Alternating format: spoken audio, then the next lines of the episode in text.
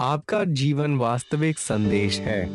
ये सब बातें परमेश्वर की ओर से हैं, जिसने मसीह के द्वारा अपने साथ हमारा मेल मिलाप कर लिया, और मेल मिलाप की सेवा हमें सौंप दी है। दो कुरिन्थियों पाँच, अठारह। नए जन्मे के रूप में आपको सुसमाचार सुनाने के लिए भेजा गया है कि आप मसीह के उधार के संदेश को अपने विश्व और उसके परे ले जाएँ। किंतु क्या आप जानते हैं कि जो वस्तुएँ आप मसीह के गवाह के रूप में कहते हैं, उससे कहीं बढ़कर आपका जीवन वास्तविक संदेश है? जब लोग आपको देखते हैं तो आपकी मसीह के संबंध में उनके लिए क्या गवाही होगी? आपका जीवन सच्चा संदेश है। दूसरे शब्दों में, जो सिखाते हो, उसे सबसे पहले आपके जीवन में दिखना आवश्यक है।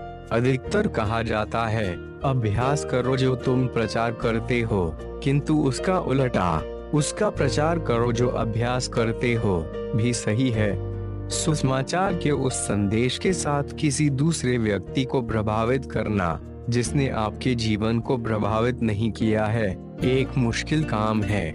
इसलिए, उस व्यक्ति के रूप में जो दैवीय जीवन का संदेश ले जाने के लिए अभिषिक्त है। उस संदेश के प्रभाव को आपके व्यक्तित्व की गुणवत्ता में अवश्य ही दिखना चाहिए। लोगों को आपको देखकर आपके प्रचार के परिणामों को देखना चाहिए। यह शुरू होता है जब आप स्वयं के लिए वचन को पचाते हैं, इसको समझते हैं, और हर स्थिति में वचन को करते हैं। परमेश्वर के वचन के लिए पूरी तरह से समर्पित हो जाइए। कि वे आपके जीवन और आपके चरित्र को परिवर्तित करें और आपकी एक सत्यनिष्ठा का जीवन जीने में सहायता करें। उस तरीके से आप निश्चित ही सत्यनिष्ठा के फलों को लाएँगे। दो कुरिन्थियों तीन, छह कहता है कि परमेश्वर, जिसने हमें नई वाचा, मसीह के द्वारा उद्धार के सेवक होने के योग्य हमें उपयुक्त और सक्षम और लायक बनाते हुए भी किया शब्द। कानूनी लिखित कोड। के सेवक नहीं, वरन आत्मा के। फिर भी जो सच्चा संदेश आपके पास है, यह उसका दर्शन है जो आपके अंदर है। एक व्यवसायिक प्रचारक मत बन जाइए।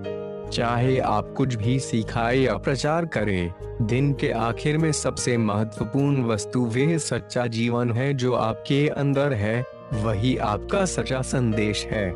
इसलिए व्यक्तिगत विकास के लिए परमेश्वर के वचनों में निवेश कीजिए। अपने जीवन को वचन के द्वारा बनाइए। अपने वचन पढ़ने और अध्ययन के समय को गंभीरता से लेकर आप मेरे साथ इसे कहिए। मेरा जीवन एक संदेश है। एक दैवीय जीवन का संदेश। परमेश्वर के प्रेम भलाई, सत्यनिष्ठा और सच्ची पवित्रता का संदेश। वे अनारक्षित रूप से मेरे विश्व में दिखाई देते हैं। मैं वचन के लिए पूरी तरह से समर्पित हूँ। अपने जीवन और चरित्र को संस्कृत करने के लिए और मुझे सही मानसिकता देते हुए यीशु के नाम में। आमीन।